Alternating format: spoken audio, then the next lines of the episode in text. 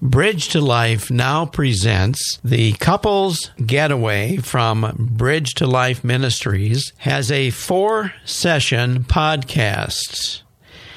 Putting on the armor of God in your marriage is the focus and theme of the weekend, which occurred in September, two different weekends in September of 2021.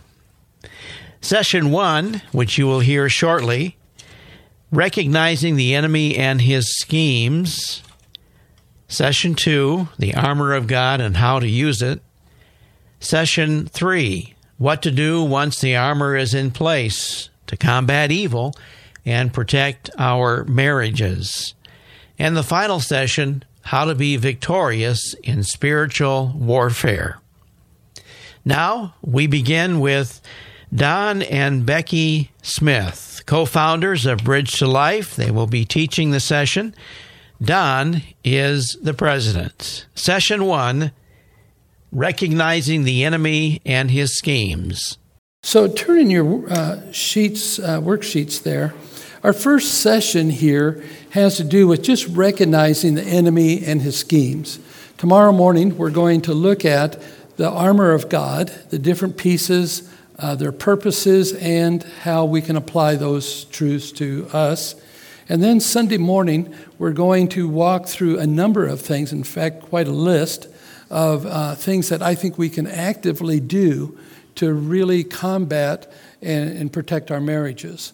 And so we're going to uh, take this one step at a time. But um, let's go to the passage here and Beck, if you want to read this for us, and uh, this is in Ephesians chapter 6. Finally, be strong in the Lord and in his mighty power. Put on the full armor of God so that you can take your stand against the devil's schemes.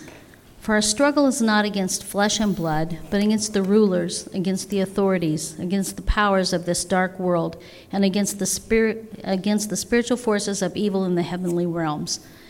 Therefore, put on the full armor of God, so that when the day of evil comes, you may be able to stand your ground. And after you have done everything to stand, stand firm then, with the belt of truth buckled around your waist, with the breastplate of righteousness in place, and with your feet fitted with the readiness that comes from the gospel of peace. In addition to all this, take up the shield of faith, with which you can extinguish all the flaming arrows of the evil one Take the helmet of salvation and the sword of the Spirit, which is the Word of God, and pray in the Spirit on all occasions with all kinds of prayers and requests. With this in mind, be alert and always keep on praying for all the saints. Thank you. So the question is how active is Satan in our lives, in our marriage relationship? Uh, I, I, think there's some individuals that probably are indifferent. In other words, Satan really hasn't attacked our marriage, or we don't sense any warfare going on. Uh, on others, we might feel like our spouse is the enemy, uh, which I think is a lie from Satan. Uh, Satan doesn't want us to really think he's the problem. Rather, it's our spouse, and we'll talk about that more later. And uh, I, I, think sometimes we may think, and I've heard individuals say, you know, um, you know, we, we're the exception. We really don't um, uh, have any problems. We're doing fine. And uh, it, it's like, so where's Satan attacking? But I, I want to, I, I, just wrote a few thoughts down here is uh, maybe how do, I, how do we struggle in our marriage relationship? Because is it just marriage problems that we're dealing with, or is it satanic attack? And so let me just share a few thoughts. Uh, what if our marriage, if what if our spouse isn't kind and loving, uh, like they used to be? Is that marriage problem? Is that a, a attack? Um, maybe they're pushing our buttons and uh, we're really getting triggered strongly, or we're afraid to bring issues up, which may lead to uh, conflict. And so, is Satan involved in that? Uh, maybe there's just a low grade irritation in our marriage where we're just irritated with our spouse. We, maybe we can't name it or we maybe know, know it, but we're, we're really aware that um, things aren't well and I don't like the way things are. And uh, maybe there's a, a, frustration that our spouse doesn't meet our needs. And, and they're just, uh, they don't seem to be sensitive to our needs and don't seem to care. I feel lonely. And uh, sometimes we're faking it in our marriage relationship in the sense of, uh, you know, on the outside, our marriage probably looks good. But inside, if people really knew how I felt or what our marriage is like, um, you know, it, it's not good. And uh, unfortunately, I, I, think as Christians, um, we tend to just tough it out. We just tend to uh, tolerate each other, and uh, I, I, think, especially in the church, we're supposed to look nice. And I, I think this is my personal conviction after 38 years of doing marriage stuff, but uh, I think one of the most dangerous places for marriages is in the church because we're just complacent. We're kind of like we, we um, our marriages aren't deep. We're not really using them for the kingdom of God. We're just existing. We look nice on Sunday, but we don't hardly do anything together or we tolerate each other during the week. And Satan says, I don't have to worry about their marriage. It's not doing anything anyhow. And I think there's something that we have to wake up and begin to realize that we are here for a purpose, that God does want to use us, and that to what degree are we really understanding God and the power of who He is. And one of the things I learned about the um, armor is that um, I, I, first I kind of approached it like, I wonder what's magical about the sword, what's magical about the the shield and the breastplate and so on. And uh, what I learned is each of those are ways to take and to apply the gospel, the word of God, into our lives in ways that affects all of our the way we relate and who we are. And so Paul is just using these metaphors to help us understand how to use God's word in a way that really uh, is effective. And you'll see that as we go through there. So, going to uh, the notes here for a moment, uh, how do we recognize if our marriage is under attack? And so, I just put some thoughts down here. I do want to say something as I begin is that um, I've done a lot of reading over the last several months. There are two resources that I've found extremely helpful to me in preparing and even with the notes you have. And so I don't want to be. Um, accused of uh, using material. So I'm going to tell you right now I did, and then I'm off the hook, right? But I gave credit to them at the end of the workbook, the two sources. One is Priscilla Shirer, her book, uh, The Armor of God. And uh, the other individual, which isn't written material but was online, is J.D. Uh, uh, uh DJ Greear. Uh, um, and uh, I put his website and such there so you can go in there and, and listen to him. But uh, I found those just incredibly helpful, convicting, applicable to uh, warfare. So I, I, I, share those with you. On page, on page 31 at the bottom, we, we just put those there. So, um, but let me just think through here. So, is it a, a, a battle just in our marriage, or is it a spiritual one? And um, I believe that it's both. Satan seldom just does an all out front attack on our marriage. It's usually, in my opinion, very subtle. Something can happen, but Satan can take and twist that so carefully and quickly that we don't even realize it into something that Satan takes advantage of. I, I think when we fight or, or, there's a disagreement or misunderstanding, um, if, if, I can just share, Becky and I, uh, we've been married 47 years. And uh, at our age, um, we've run out of things to argue about. Uh, I'm teaching, so no.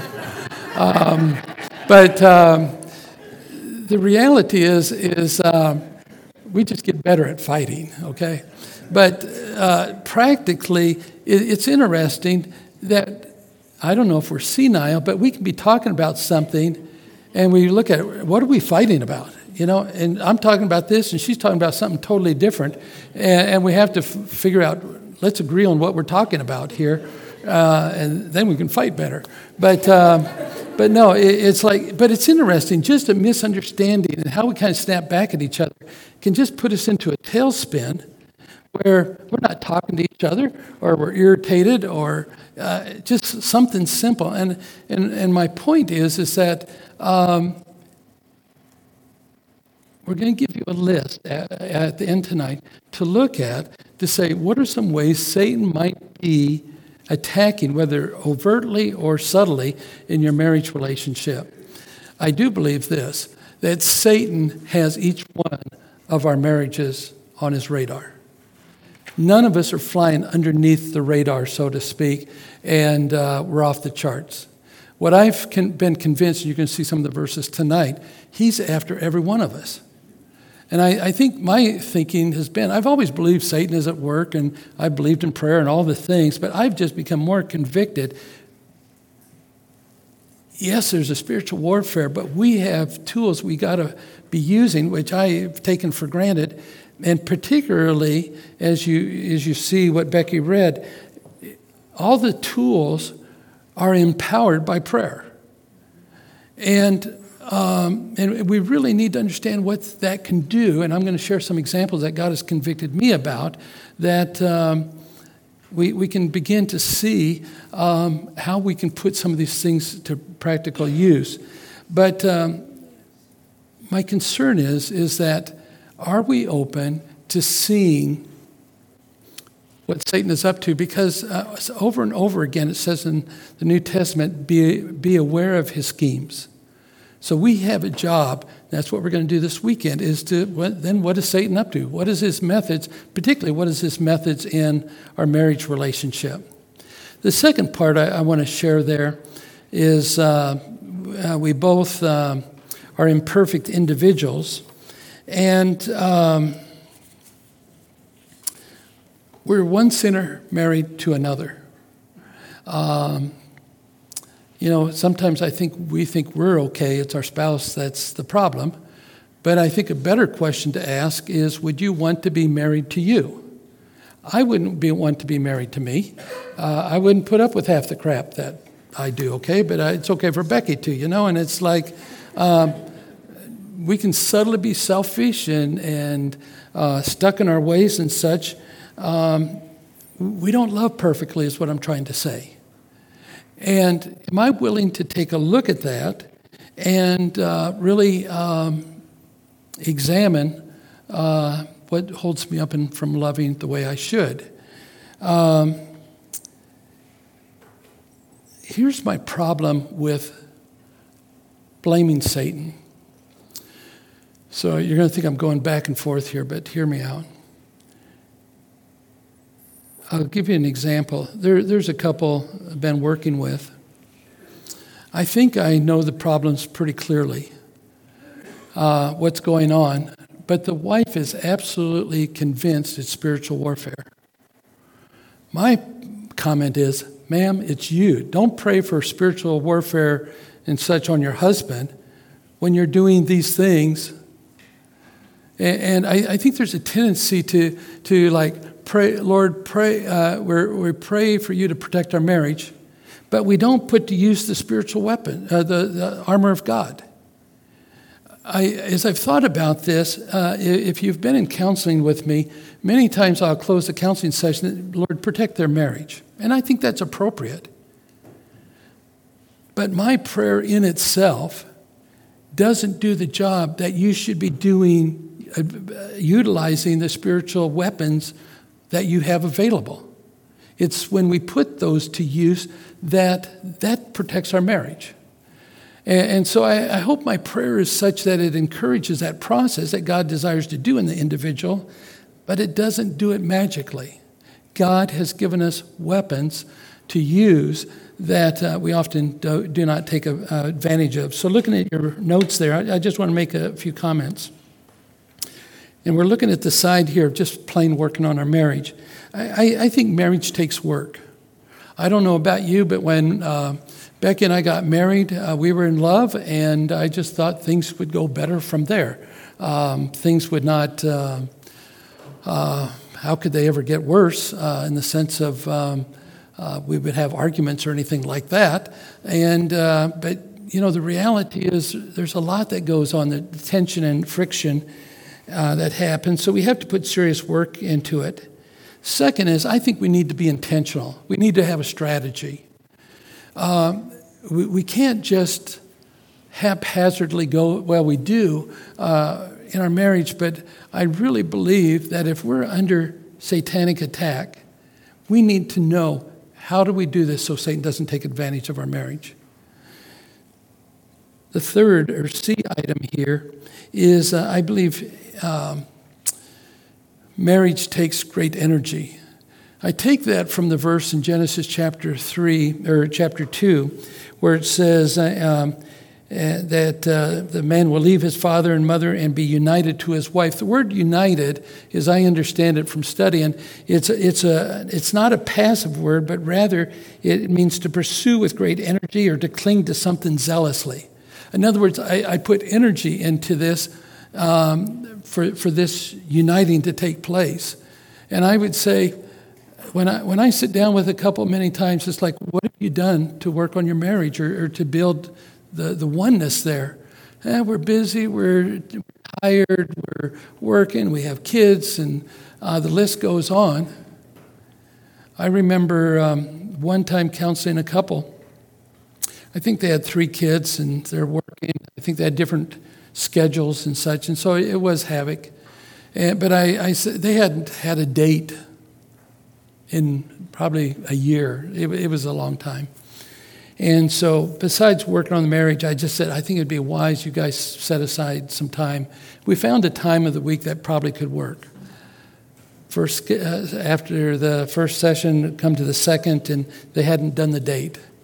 The third session, they hadn't done a date yet. Fourth session, still no date. And I mean, I'm not asking them to read a book this thick. I'm just saying go out and spend some time alone just to talk a little bit. And um, you know what? Um, I said, evidently, you're too busy to work on your marriage. And I can't do it for you. Sometimes I, I feel like I'm doing more work in the marriage than they are. And, and um, my point is, is do we see the urgency that we got to be investing something here? And we're supposed to do it with zeal with, with, with great effort uh, instead of passively. And I, I, think satan's tool is for us to be passive. I don't care it's not important we're doing fine. When beck and i started the ministry um, 38 years ago uh, we were incredibly busy. I was teaching our marriage class three times a week, doing 30 some hours of counseling, plus running the ministry, and we were just busy. And uh, Becky was doing office work and raising five kids and such. Um, and uh, we had a consultant come in, and that consultant, uh, we, we wanted to know how can we get this ministry organized and be more effective. Instead of looking at the ministry, which he did, uh, he looked at our relationship and said, what are you guys doing for your marriage? Well, we're busy, and uh, but we're, we'll, we'll get around to it, you know. And uh, he made us sit down and begin to make our marriage a priority, which basically meant that um, we had to go on a date. I had to, back then, we didn't have computers, and so took my day timer and put in time for Becky. And part of that was yes, we go. We have to commit to going for a date each week, but one of those, one date a month, had to be we sit down and talk about our marriage. Where are we? Where are we going? What are issues we need to be talking about, working on? Uh, we had to start being strategic. And I would say, where do we take the time? And some of us are afraid to do that simply because uh, it's going to create some problems, which is, I believe, where Satan uh, takes advantage. Uh, another point here in your notes is regular maintenance. If you have a car, which you probably do because you got here, um, you have some sort of maintenance program, change the oil, those sort of things. And uh, why do you take better care of your car than you do your marriage relationship?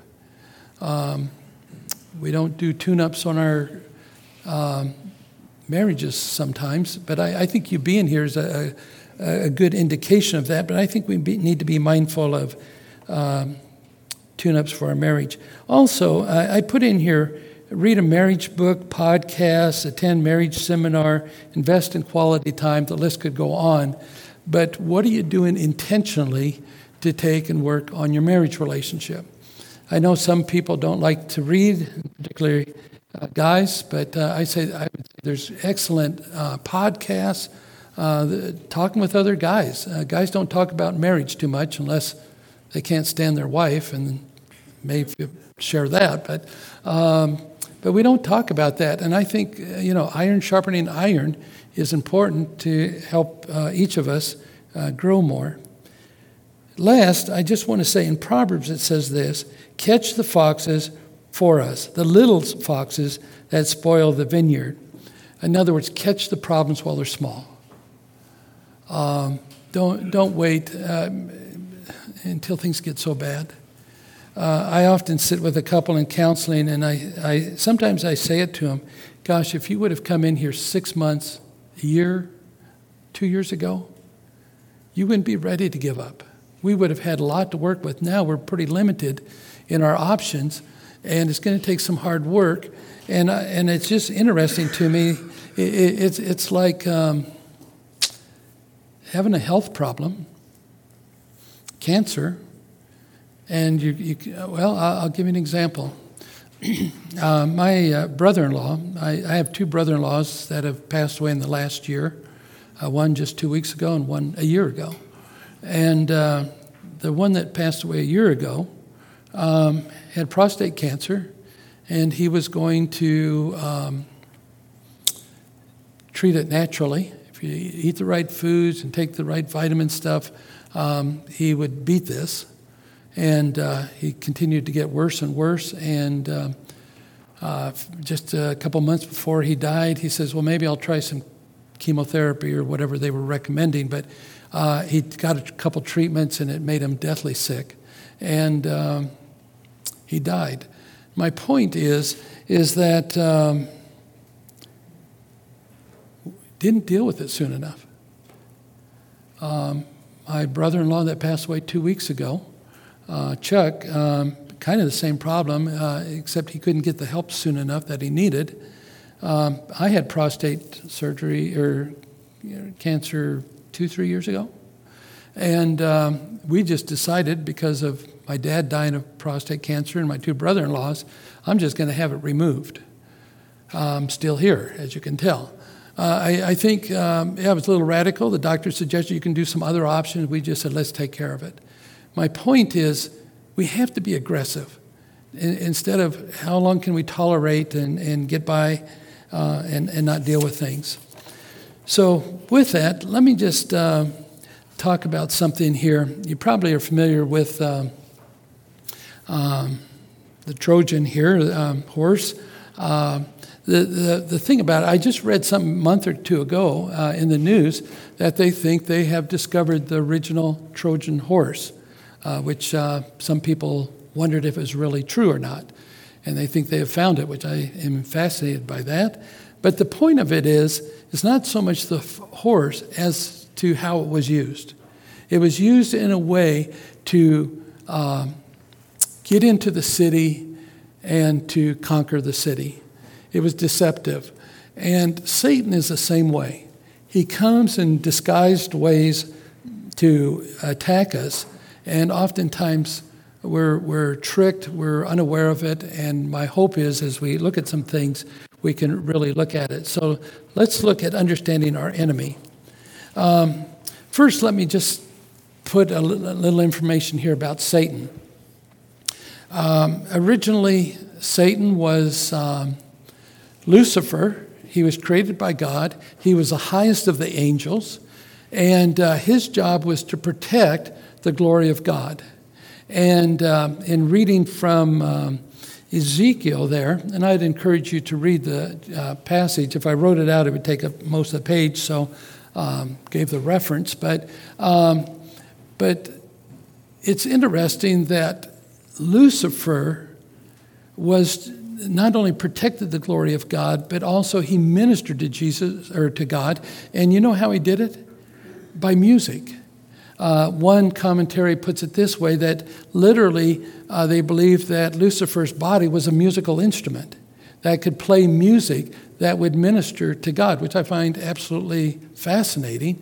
That um, that was one of his ways that he uh, praised uh, God. But um, the problem with Lucifer is he wanted the glory of God for himself. He became jealous, uh, became prideful, and he said, "I want this for myself." And so he uh, resurrects against God with a third of the angels. Satan isn't defeated uh, as far as destroyed, but uh, he doesn't win, and God kicks him out of heaven and uh, to earth here. And so um, Satan is doing well. Um, he, he hasn't given up. And so let's look at a few things here that um, I, I, think are important. Uh, you see here, we gave some of the names of um, Satan. Um, uh, Satan, the devil, Lucifer, uh, the tempter, the ruler of the world, the prince of the power of the air, prince of darkness, uh, accuser, and the father of lies. And uh, so he can show up in different ways, and there's not just Satan himself, but he has a whole um, army with him. But I think one of the things that's significant is why is Satan so determined to get us? You might just say, uh, is that really an issue? I think it is for two reasons. One is that because we're created in the image of God, Satan hates God or anything that represents God. So Satan is out to destroy uh, anything that bears God's image, and we're image bearers of God. So he's out to attack us, to get us to rebel against God like he did. Second is the Godhead is a trinity, and the Father, Son, and Holy Spirit. There's a oneness there. And what Satan wants to do is destroy oneness. And so there's oneness in three ways in the Bible. One is the Trinity, the Godhead, the Father, Son, and Holy Spirit. The second one is the body of believers.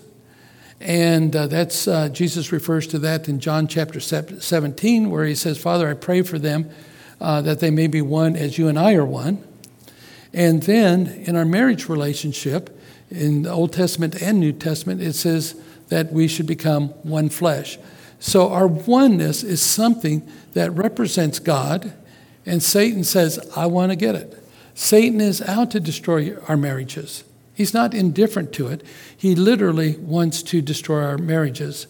And so, um, Satan, uh, I, I thought this is important here, but Satan has authority over the world. It's not like Satan is like, oh, I would like to roam the earth. God has given, and I don't know and understand why, except that Satan has been given authority over the earth. And I, I want to just, uh, they're in your notes here, but I, I want to read them. In Revelation, it says, The great dragon was hurled down, the ancient serp- uh, serpent called the devil or Satan. Was, who led the whole world astray. He was hurled to the earth, and his angels with him when Jesus was tempted, uh, listen to this Satan came and tempted, that is Jesus, by showing him all the kingdoms of the world and saying, I will give you all the authority and the splendor. It has been given to me. Hear that? Satan has been given the, the, the world here. And so Satan is saying, I can give it to you, Jesus, because it's mine. We go down to the next verse. Jesus didn't challenge Satan. Jesus didn't say at that time, Satan, no, it's mine. He doesn't argue that point, but rather what he does, and we'll look at this more tomorrow, Jesus responds by, by quoting scripture to Satan in dealing with that. A couple more verses here. Uh, in 1 John, we know that the whole world is under the control of the evil one. It's interesting to me in Job when uh, Satan comes to God in Genesis or uh, Job chapter 1 God asked the question, Satan, where have you been? And Satan's response was, from roaming through the earth and going back and forth in it. So, in other words, he's scour, uh, scouring his uh, kingdom here, earth. And then the last one is Satan is the one who has deceived the whole world. That's in Genesis chapter 12. So we see that this is his kingdom. We live in it, we exist here in it. And as a result of that, uh, we are in the battlefield. We're in the battleground. This is his territory that uh, we're, we've been placed. So, um, I want to look at Satan's schemes here for a moment. Um, I found this part kind of interesting that uh, I, I, think there's different facets that are for Satan to use. Uh, uh, one is that uh, nearly 30 times in Scripture, either Jesus or the disciples referred to Satan. And um, there's a verse in 1 Peter here that's a well known one, but let me read it. It says, Be alert and sober minded. Your enemy, the devil, prowls around like a roaring lion, uh, looking for someone to devour. Resist him, stand firm in the faith, because you're, you know that uh, the family of believers throughout the world is undergoing the same kind of suffering. So let me give a little translation here. Um, one is it says, Be alert and, and uh, sober minded I, I, think we know what alert is looking out, watching out for it. Sober minded uh, can mean uh, to be watchful or to refrain. In other words, don't give in to it. Um, and so we're supposed to be careful not to give in to this, but Satan is out sneaking about, uh, looking for a way to overcome us. Uh, a month or so ago, I was talking with uh, Mark and Mark was telling me, um, and Mark, if you want to explain it better than I, but he talked about a friend who's in the military, right? My nephew. Your nephew. And um, uh, he, he said uh, he can, I tell you what, come up here. Beck, let him use your. You told me so well, and I don't want to uh, mess it up here, but I thought it was good what you shared. Uh, uh, my wife's older brother oldest nephew. So he's he's a West Point grad of 2013. He's already done Ranger Battalion. He's all in. He was up for special ops. He unfortunately um, got pulled out of that. But he's that caliber. He's about a six foot three, 210 pound killing machine. And um, we were he was visiting for one of our weddings, and somehow they got talking about animals and somebody saying something on YouTube about you know, different animals and bears and whatever. And Greg has been in the woods and the wilderness with a lot of training. He says, mountain lion, mountain lion. He says, give me a wolf, give me a bear anytime, but not a mountain lion. and I'm like, wow, why is that? He says, basically because they stalk you and you don't even know they're there. And they relentlessly will stalk you and you don't even know they're there. And it just, it really gave him the heebie jeebies to see this six foot three just stud of a young man, and he, he's talking like a little boy, like, yeah, I don't want a mountain lion. And that was his description of the mountain lion as the relentless stalking, and you don't even know they're there. Good, thank you. And, I think that's exactly what Satan does, and that's what Paul is trying to tell us here, or, Peter, in that uh, he's sneaking around, and, and you probably don't even realize he's there. Um, the other part that strikes me about this verse is it says, that the family of believers throughout the world is undergoing the same kind of suffering. Do you hear what that's saying? That we're not the only ones. Or if I can paraphrase it, every not, it's not just your marriage that is struggling and that Satan's out to, to, to get. It's all of ours in this room and around the world. And I think many times we feel like we're the only ones.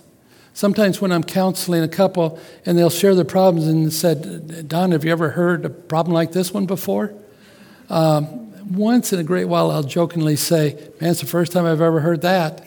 You know, it's like, uh, well, maybe we ought to go see a different counselor. But, um, but you know what? No, it, it happens over and over and over again.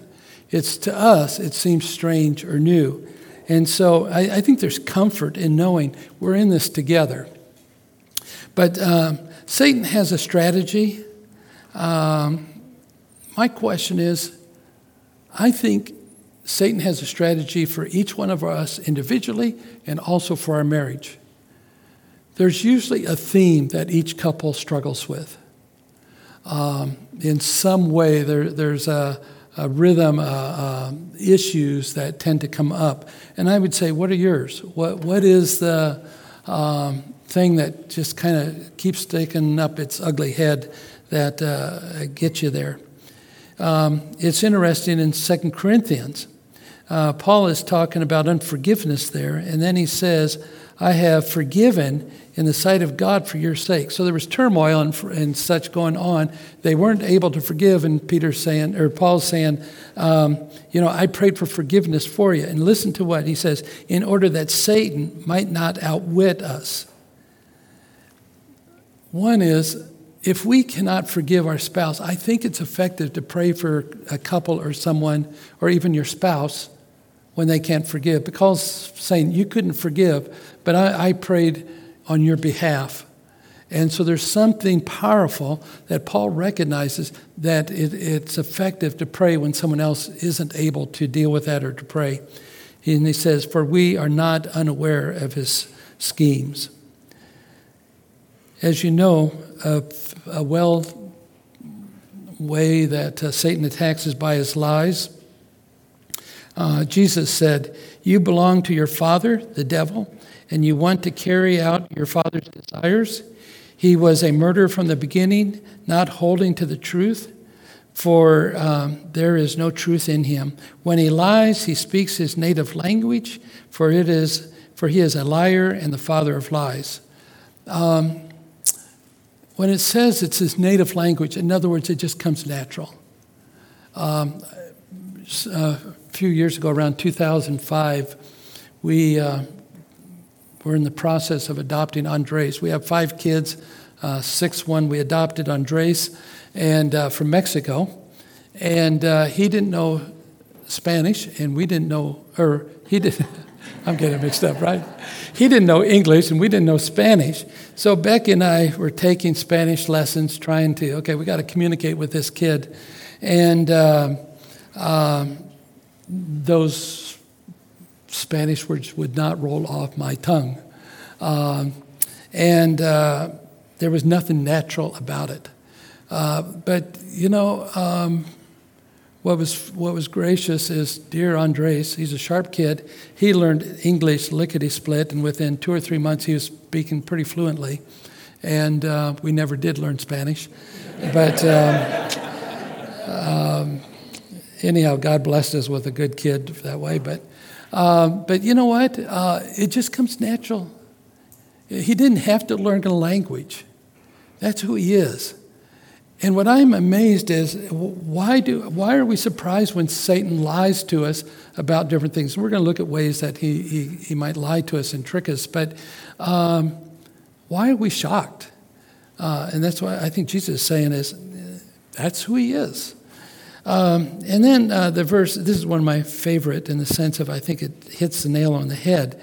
Um, in Ephesians 4, it says, In your anger, do not sin. Do not let the sun go down while you are still angry, and do not give the devil a foothold. And so, what he's saying is, when you're angry or when there's a problem, one is don't let it go to sin. So, it's possible to be upset or hurt by something. It's not saying never have a hurt feeling. But in your anger, do not sin. But it says here, but resolve it. Don't let the sun go down. Make a commitment that we are going to not allow this to linger. Um, because if, it, if we do, um, it gives Satan a foothold. I, I looked up the word f- foothold there, it means a, a opportunity, a, a, place to grab onto. Um, but it, it, Satan takes advantage of that, is what it is. And, and I'm amazed that we think we can hold on to grudges. Um, you know, when, when Becky and I struggle at times in our marriage, um, and, and, I get my feelings hurt, uh, there's something that just rises up in me, and it says this, and I think it's of Satan. I mean, I, I, I allow to go there, but uh, I, I just say, I don't need her. You know what? I, I can just you know? I, I, can just pretend like she doesn't exist. Yeah, we're still in the same house, but my point is, is uh, I'm just going to disown her. I don't need her. And, if I allow that to linger, Satan can do a lot of, have a lot of fun with that. And, and it's like, oh, here I go again. And I just did that, or I'm thinking it. I don't say to Becky, I don't think I've ever said to her, I don't need you. But in my head, I, that would start a fight between you and Satan, right? Yeah. Um, See she, how she gets confused so easy. So, but, um, but I, I know in my gut that, Don, don't go there. And, and, and one of the things I've had to do, or I do, is I'll, uh, one of the things, and I, when we take the marriage class, I, I talk about this, but I realize, Don, how do you begin to immediately not let Satan go there? For me, um, you know, we talk in the course um, um, where your treasure is, there will your heart be also. So I began to do something intentional for Becky, like do the dishes or fix something or do something, uh, something that means something to Becky. Because when I do something for her, my heart changes. And, and I just say, Lord, take this, this attitude, this spirit away from me. I don't want Satan to take advantage of it. And I'm going to actively do something to take and invest in Becky. And when I invest something in her, my heart goes with that and it changes my attitude, and I'm able to uh, get through that. But um, so, what I want to look at now is uh, some of Satan's methods, and uh, we'll just talk about this a little bit. But I found it interesting that uh, the scripture talks about the three forces that we deal with, and that is the world, the flesh, and the devil. And uh, so I, I, I want to address those. Uh, as far as the world is um, concerned, you might just say, um, are we aware that the world is out to get us in the sense, or it's an issue? Uh, so let me read the verse and then make a couple comments. Do not love the world or anything in it. If anyone loves the world, the love of the Father is not in him. For everything, for everything in the world, the cravings of sinful man, the lust of his eyes and the boasting of what he has and does uh, comes not from the Father, but from the world. So we're talking about the influences of the world and those things that affect us. Um, so I tried to just think what are some things in the world that might attack um, either me or my marriage. Um, and I'm just throwing out some thoughts here. But uh, it's amazing how easy we can be influenced by television, the world standards. Um, it's, it's like um, the commercials on television kind of send the message you need this. You can't be happy without it. Or it, it's, uh, you're missing out in some way. And, and it's like, we got to have this, we got to do that. And uh, how much have we bought into the mindset that we're not happy and we need something else? It's interesting to me is that's what Satan did with Eve in Genesis chapter 3. Did God really say you cannot eat of the fruit of the garden or the tree in the middle of the garden? And, and what Satan was really saying is you're missing out. You should be able to partake of something like that. And I think a lot of times, um, I, I, find it interesting in counseling how unhappy um, so many people are. They're, they're not happy with their marriage, they're not happy with their lives, with their work, with this or that, kids, and so on. And, and uh, I, I, just read a, uh, a thing on the internet here uh, this last week. It said something like 70, 75%, somewhere in the 70s, of uh, people in the U.S. are considered uh, technically depressed just because of the COVID and all the stuff going on. And, and what surprises me is there's got to be a bunch of Christians in that 70%. I just read over the weekend, or this last weekend, um, an article by a guy who ministers to pastors, and he, um, he right now he's ministering to um, uh, it said uh, he, yearly he, he, ministers to, uh, tries to help around 200 pastors or churches a year. And, uh, and it said, like, so far this year, 28 pastors have resigned from the pastorate because they're depressed and just overwhelmed. We're talking about the ones who are supposed to be spiritually, uh, yeah.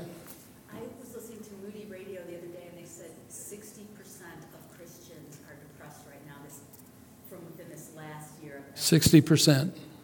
She said uh, Moody Radio was saying 60% of Christians are um, depressed. I mean, we're the ones with the hope. So, what is going wrong? What is going on? And I hope as we go through the study here, we might begin to realize what is the source of our discontent and, and how do we find it here. But it's a serious problem, is what I want to say. Um, we tend to look at things in a negative way uh, over and over again. So it, it, talks here about the cravings of uh, the sinful man, uh, the lust of the eyes, which is talking about coveting or lust, um, and boasting. Um, I would like to think that I'm not very selfish or prideful, but at my core, I know I am. It's interesting how we sometimes have to drop names or we have to say what we have or what we've done. Uh, we want someone to think well of us. And it, it's, it's like um, the facade we put up in order to get people's approval. And even I think we do it in our marriage relationship, like, oh, we did this and we did that. Uh, I, have seen several people on Facebook. I don't get on Facebook as much as I used to, but um, um, people showing off uh, their happy home and marriage. What I found interesting is then some of those people come in for counseling, and I have trouble putting their picture from Facebook with the reality of who I'm sitting before, you know?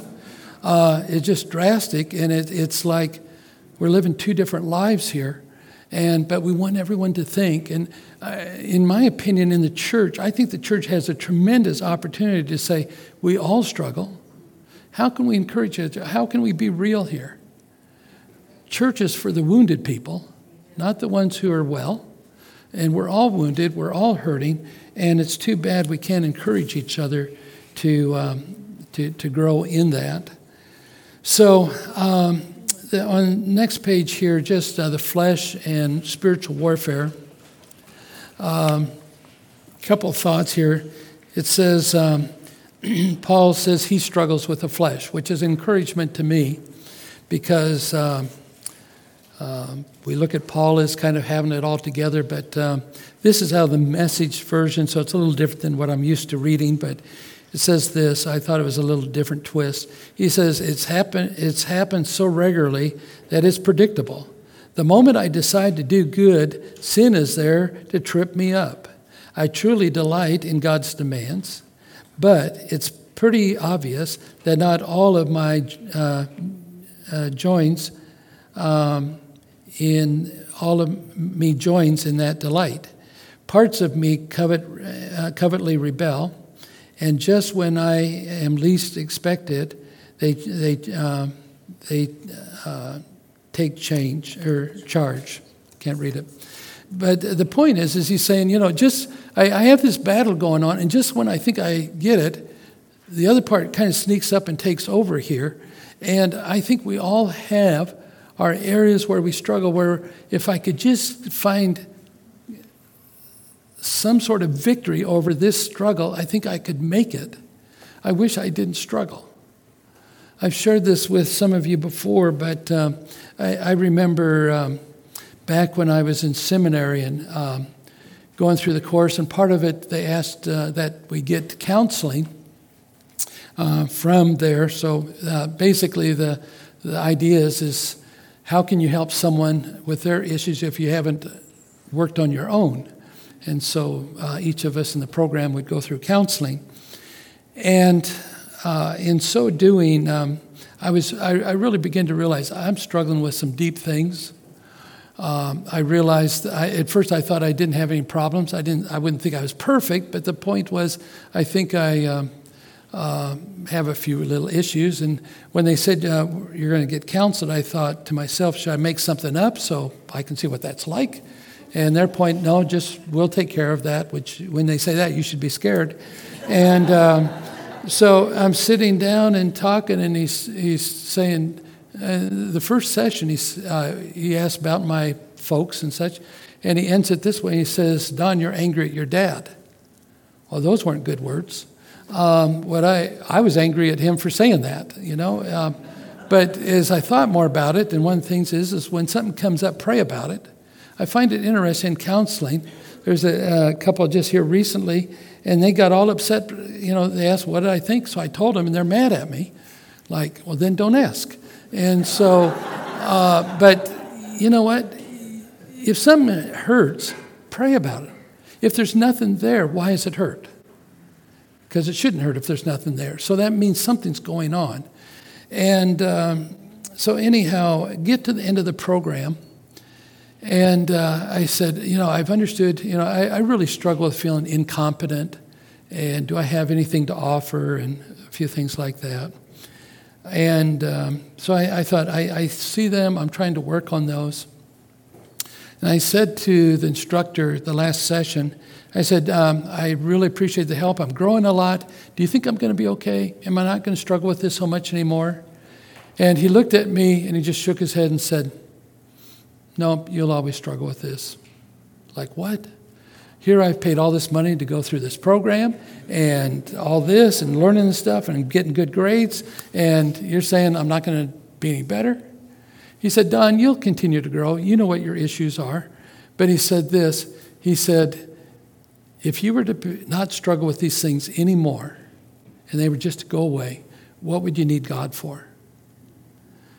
Because I know Don Smith. If I didn't struggle anymore, I would say this God, I'm doing fine. I'll call you when I need you again, but I think I got it okay now. I think the Christian life is being aware of the resources of God and applying them to our lives in a way that glorifies them, allowing Him to work through us. And many of us are scared to go there. And, and so, as Paul said, and we'll look at this passage uh, over the weekend here, but he says, when, when his thorn in the flesh, he says, I, I'm thankful for my thorn because it causes me to be more dependent on God. And instead, we want to run from it. When was the last time you thanked God for your marriage problems? Because, God, this is an opportunity for us to grow because you're going to do something here. You want to expose our hearts, and there's probably selfishness and stuff going on here that you want to cleanse us from. No, Lord, I want to keep on, hold on to my selfishness, and I want to be angry. I have a right to be. Look at all the things that have happened and the spouse I have to put up with and such. I have a right. And all of a sudden, you know, God says, I don't have opportunity to work. Your, your heart isn't open. And, and so um, there, there's a battle here that um, Paul recognizes, and I think we do. I want to go down to uh, here uh, the devil um, and spiritual warfare. And uh, there's, there's three examples that uh, I thought were good that I, I want to just talk about for a few minutes here. Um, the devil is active. Goes all the way back to Adam and Eve and how he approached and dealt with Eve. But he was crafty. Uh, he deceived. He planted doubts.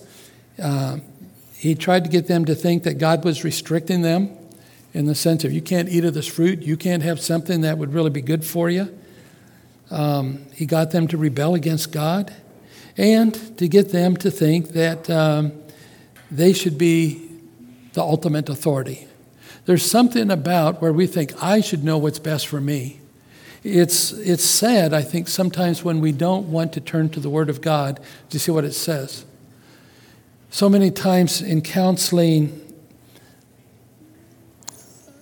I'll ask a question something like this um, When was the last time, and I, I probably phrase it a little different than I'm going to say it here, but um, where, where you've spent time in the Word and, and just allow God to speak to you in reference to this issue or what you're struggling with and, and growing. And, and it's like, well, I fall asleep when I read the Bible and, um, you know, and uh, it's, it's, uh, I just don't like reading much and I'm so busy and I don't understand it. And uh, I mean, all kinds of things.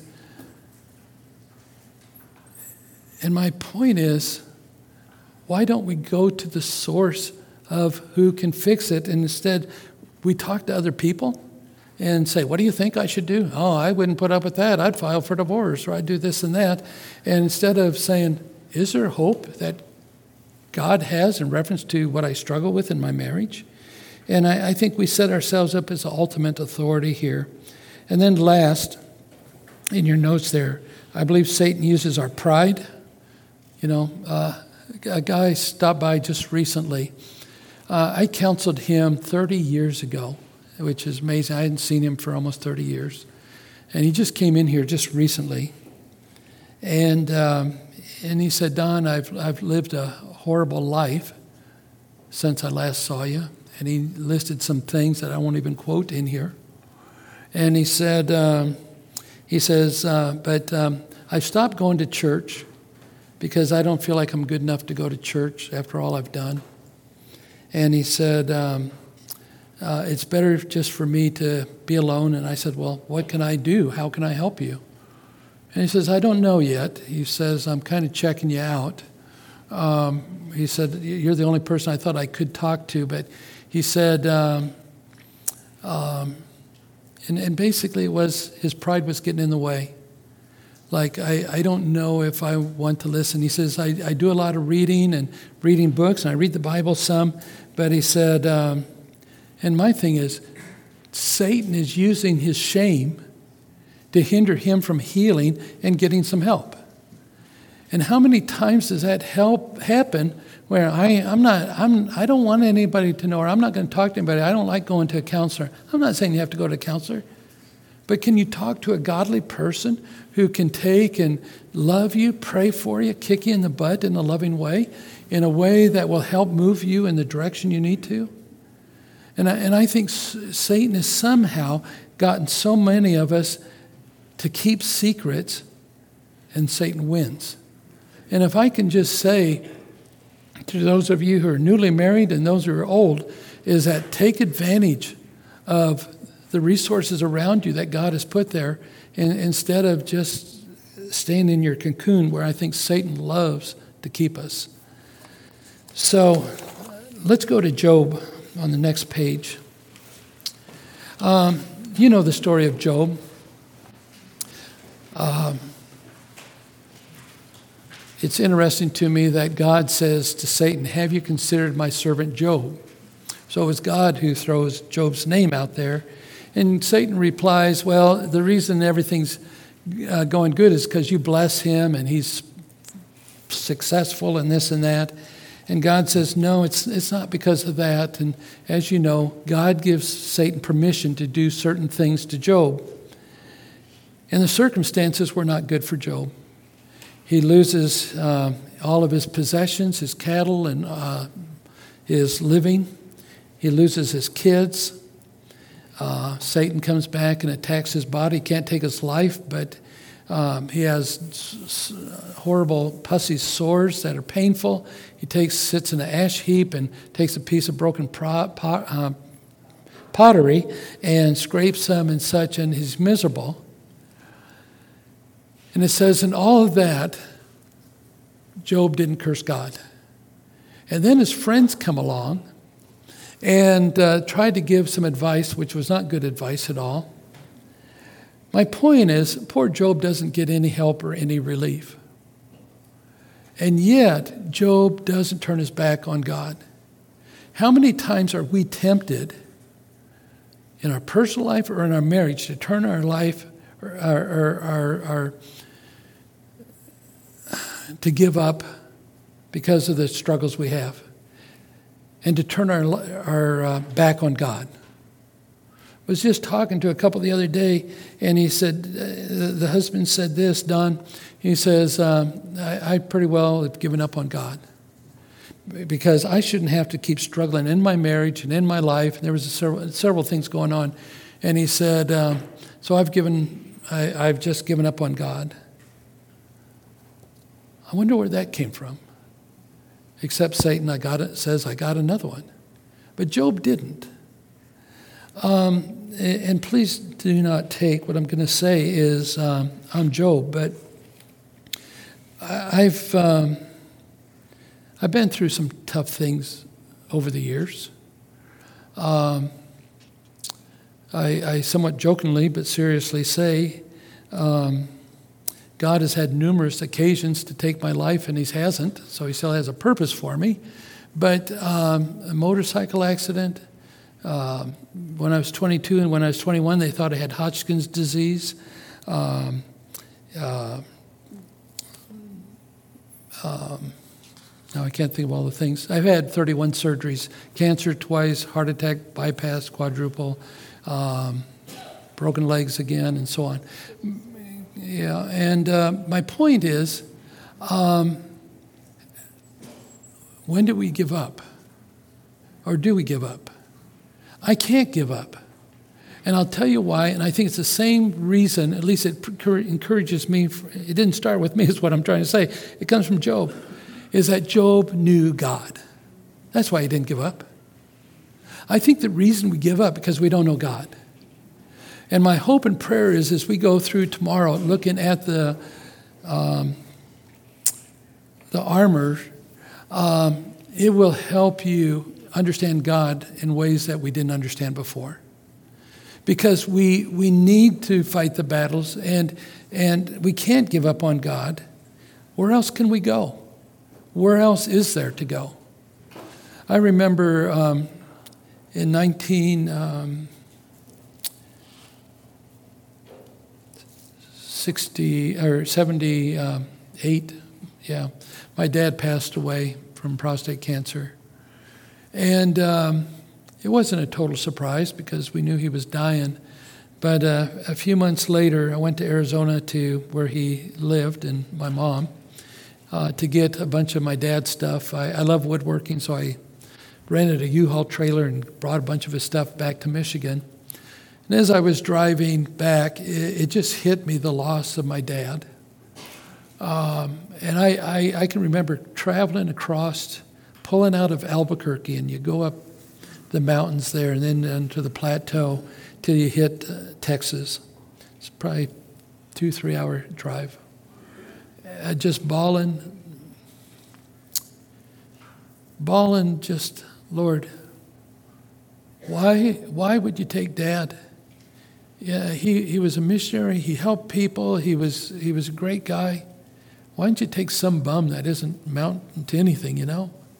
And I'm just angry at God for taking him. And then I thought to myself, what if this isn't even true? What if this religion stuff and believing in God, how do I even know he's in heaven? And I remember just being angry and like, may, maybe none of this is worth it. Um, about three hours down the road, I started thinking differently again. But I, I, what made me change my thinking literally was, but what other choices do I have? I don't know any other choices, except that somehow God is enough in all the pain. He has to be. And I think that's where Job was. And the last one I want to refer to here is Jesus. Um, when Jesus was being tempted, um, how did Jesus respond? He responded by saying, let me just uh, read that last paragraph here. But Jesus didn't challenge the truth of the statement because the devil really did have authority over the world. Instead, Jesus quoted Deuteronomy 6:13 in response, saying, "It is written." Worship the Lord your God and serve only Him. Three times Jesus does that. Responds with Scripture.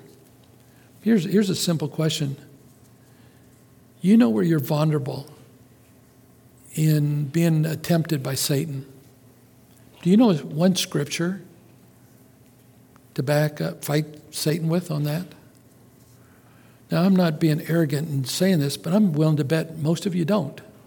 Tell me what your your, your biggest struggle is and give me one verse to fight it. Now, I'm not saying that put you down. I had to think about it and I had to get seriously. And I've been picking, we're going to talk about verses at the last session on Sunday, which God has really convicted me about that I'm going to share with you. But I would say, I don't, I know a bunch of verses, but I don't know how to strategically use them. Other than I can pull them out and use them in such, uh, especially when I'm counseling. But what about when I'm struggling right here with me? And my hope is, is that we can come up with a way to use Scripture to deal with what we need to, because Jesus found it helpful. Why can't we? So, having said that, last main points here. We are under attack. There's no question about it. Um, And there's, I think, a couple things, or a few things we need to know. One is that uh, the Bible says in 2 Corinthians that uh, Satan himself masquerades as an angel of light. It is not surprising then if his servants also masquerade as servants of righteousness. Their end will be with their action, what their actions deserve. In other words, they got it coming. But meanwhile, they're deceiving us. It, what it, I, I didn't look the passage up and I meant to, but there's a verse, maybe somebody knows it, where it says uh, that in the end days they'll say what's right is wrong, what's wrong is right. And we see that happening in our society right now. People are saying stupid things that we would have never said that was wrong or right before. And now it's, it's politically incorrect or correct to say certain things. And it's like, where did all this new twisting of morals start from? And it's Satan. Um, and, and I, I, I just want to say, we, we don't know that he's masquerading unless we know what the truth is. Did you know that? Um, the, I heard this story and I'm assuming it's true. I've never met anybody who tests money to see if it's real or not, counterfeit or not. Okay, I know different ones who work in banks, and I. But here's what I've been told: that the way that they learn to detect fake money, counterfeit money, is not by examining all the fake money. The way they do it is learn what the real thing is, and if they see anything different than that, they know it's not real. I think the same thing is true. Is it's not the, the game isn't taken and trying to figure out all the uh, ways Satan works. I, I, we need to be aware of it. But I think the more we're aware of God and His truth, we can know what isn't, doesn't fit that, and that, that's what we not shouldn't be involved in. And so um, we need to be careful how things get twisted so easily. Second is Jesus prayed for the believers. And, and let me read the verse because I, I think it's important. It says, Jesus prayed, uh, Jesus prayed before he died, asking God to use us here in the world. Jesus said that he was going out, um, going, but wanted the believers to continue his mission, that we uh, would be involved in the battle. Uh, and he prayed to the Father, I, uh, I do not ask that you take them out of the world, but that you keep them from the evil one. Uh, do, do, you, do you catch that? He doesn't take us out of this place where Satan has dominion, authority over it, but rather he asks that we would be kept from the evil one in the sense that we do have protection, we do have resources, but he's left us here to fight the battle. And so Jesus says, I don't leave you here alone, but I pray for you. And so he's, he's praying for us. We're not here on our own, just struggling. But do we really understand? We'll look at a verse, I think, tomorrow about how God prayed, or how Jesus prayed uh, for Peter. But um, page, uh, on page seven, as uh, we finish up here, we display the glory of God in our marriages. Our marriages are to bring glory to God. And how do we know that? I think there's a, a key word that's used in Genesis about um, the word one flesh. Uh, the word one flesh has a is a Hebrew word that's in your notes there, basar. I, I suppose it's pronounced B A S A R, and that word literally means to publish, to preach, or physically bring a message to others. In other words, our one flesh is to publicize, to promote the oneness of God. It, it's to send a message.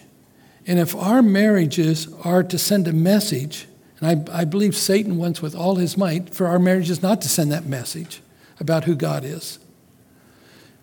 I'll tell you this much.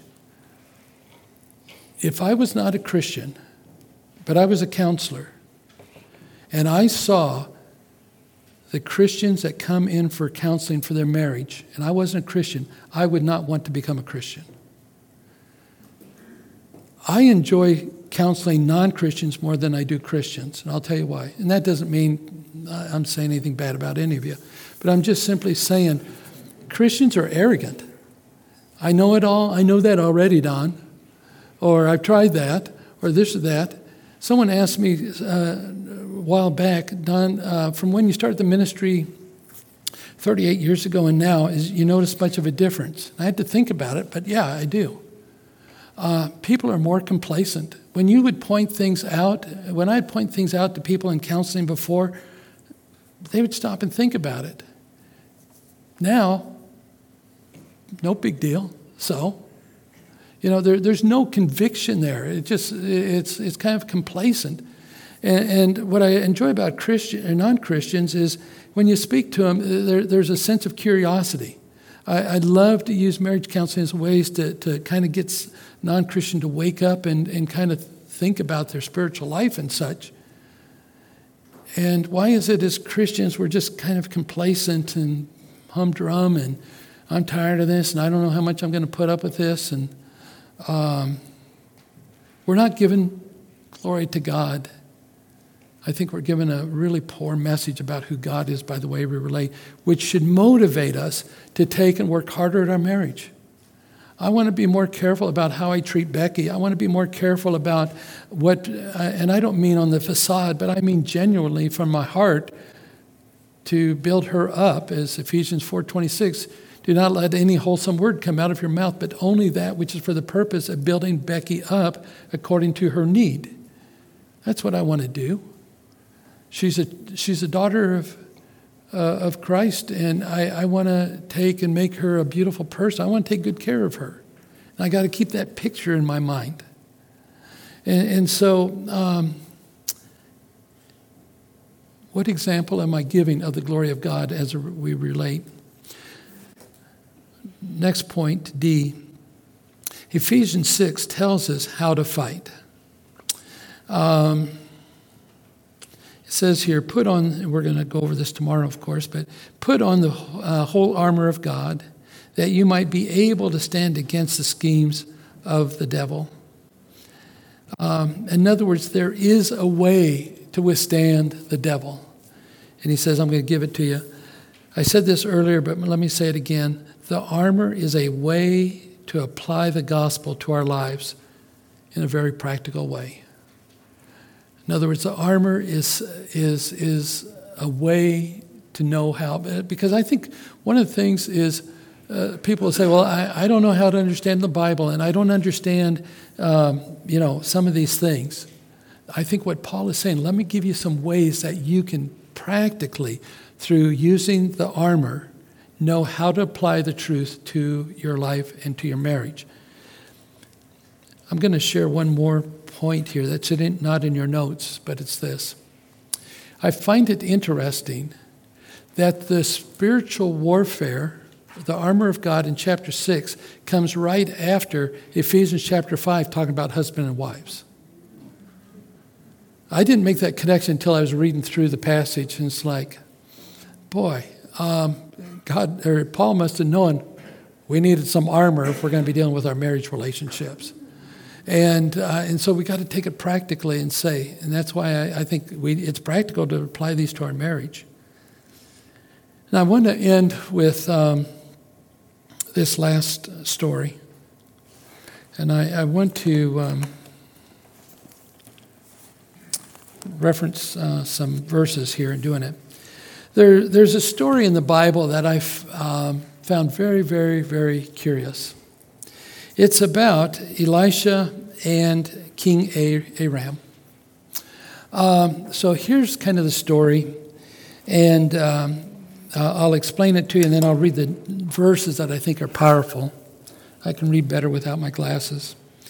But um, King Aram was looking for a way to attack the children of Israel. And so he was cleverly devising a way. And what he would do is he would sneak over here and set up camp close to the Israeli uh, line or wherever the children of Israel were, with the hopes that he would then sneak up and attack them. But every time that happened, uh, the children of Israel would figure it out and go and put up their guard and so King Aram would change his strategy, and this happened numerous times. And what's interesting is King Aram said, How do they always know what our tactics are? In fact, it says there, he says, um, where does it say? Um, well, the, the, verse says this. Uh, I'm looking. It, it, says, King Aram says, it, it's like they even know what's, somehow it's like they're in my bedroom. The, word, the word bedroom is there. It's like somehow, it's like someone's in my bedroom to know the strategic ways we're trying to attack. And what it was is God was telling Elisha what, this, what they were going to do. Elijah, Elisha would uh, uh, uh share it with the king of Israel, and they would set up the thing. And so finally, King Aram figures out that it's Elisha that's doing all this stuff. So they go out, and their goal is to capture Elisha so he can't foil their plans anymore. So that's the story. King Aram and his army comes after Elisha. And they figure out where he's at, and they're surrounding him. Elisha's servant is there. And Elisha's servant gets scared, like, we're going to get caught or killed here. Elisha, we're in trouble. Now listen. Elisha says this let me back up one verse. When the servant of the man of God, which is Elisha's servant, got up and went out early the next morning, an army of horses and chariots were surrounding the city. That's where Elisha was. Oh, my Lord, what shall we do? The servant asked. Don't be afraid, the prophet answered. Those who are with us are more than those who are against us. But I see all these horses and chariots and everything here. So listen. And Elisha, prayed, Lord, open the eyes so he may see. Then the Lord opened the servant's eyes, and he looked and he saw the hills full of horses and chariots of, of fire all around Elisha. Did you catch that?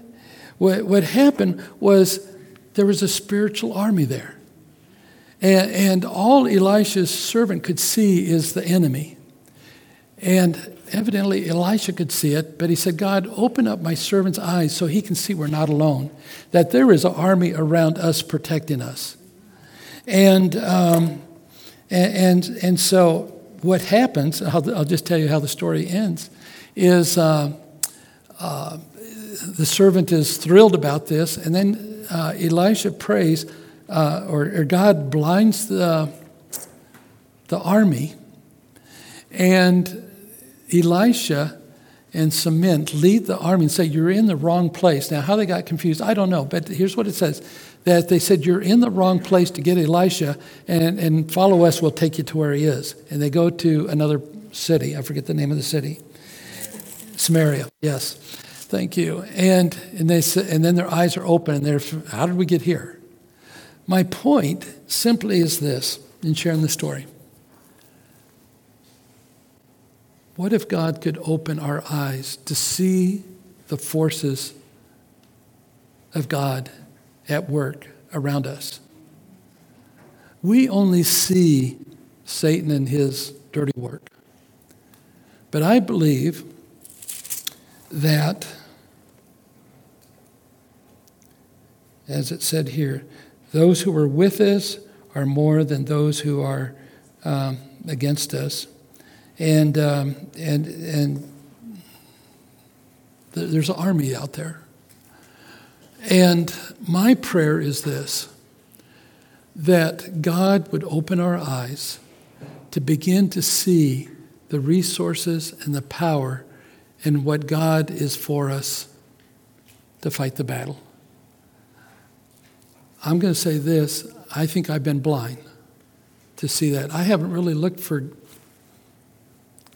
God's resources, God's army. If anything, I felt like I probably am in the battle alone so often. Probably like Elisha's servant has felt. And what my prayer has been the last couple of weeks since I ran across this passage is Lord, help me open up my eyes to what you're doing and what you have. There's a verse that goes with it. If you want to write this verse down, it's not in your notes, but it's Ephesians chapter 1. Um, and um, it, it says this I pray also that the eyes of your heart may be enlightened in order that you may know the hope to which he has called you, the riches of his glorious uh, inheritance in, uh, in the saints, and his incredible great power for us who believe. Now, here, here's what uh, I think is helpful Ephesians 1 18 and 19. I'm sorry. So, what he's saying here is, is I pray that your eyes, the eyes of your heart, may be enlightened. That's what we need. Lord, I, I have poor eyesight. I need glasses, or maybe we're blind, but um, even Paul says um, our eyes need to be enlightened. And what, he's, and what I got out of this, what do we need to see? He says the glorious, uh, the, the riches of his glorious inheritance and the incomparable great power of God. We need to see those, just like Elisha's servant needed to. And so, as we uh, close tonight, I, I would just simply say, tonight, would you just pray? God, open my eyes. Are they blind? Am, am I have selective seeing? Help me see myself. Help me see my marriage the way you see it, but also help me see what you have available, what you can do, the army that's fighting for me and fighting for my marriage. I believe God is fighting for our marriages. And um, we're not in this alone.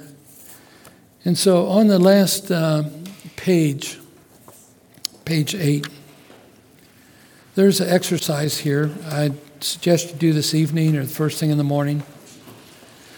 And it's a list of ways that perhaps Satan might be attacking our marriage, you individually or your marriage. There's subtle ways Satan may attack your marriage. Maybe there's overt ways that he does that. And this is just a few things. I'm, I'm sure many things more could be written.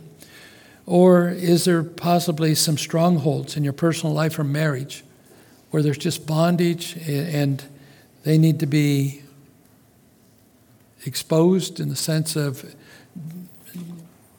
called what they are, and uh, areas that I need to seek help, freedom uh, to break the bondage there.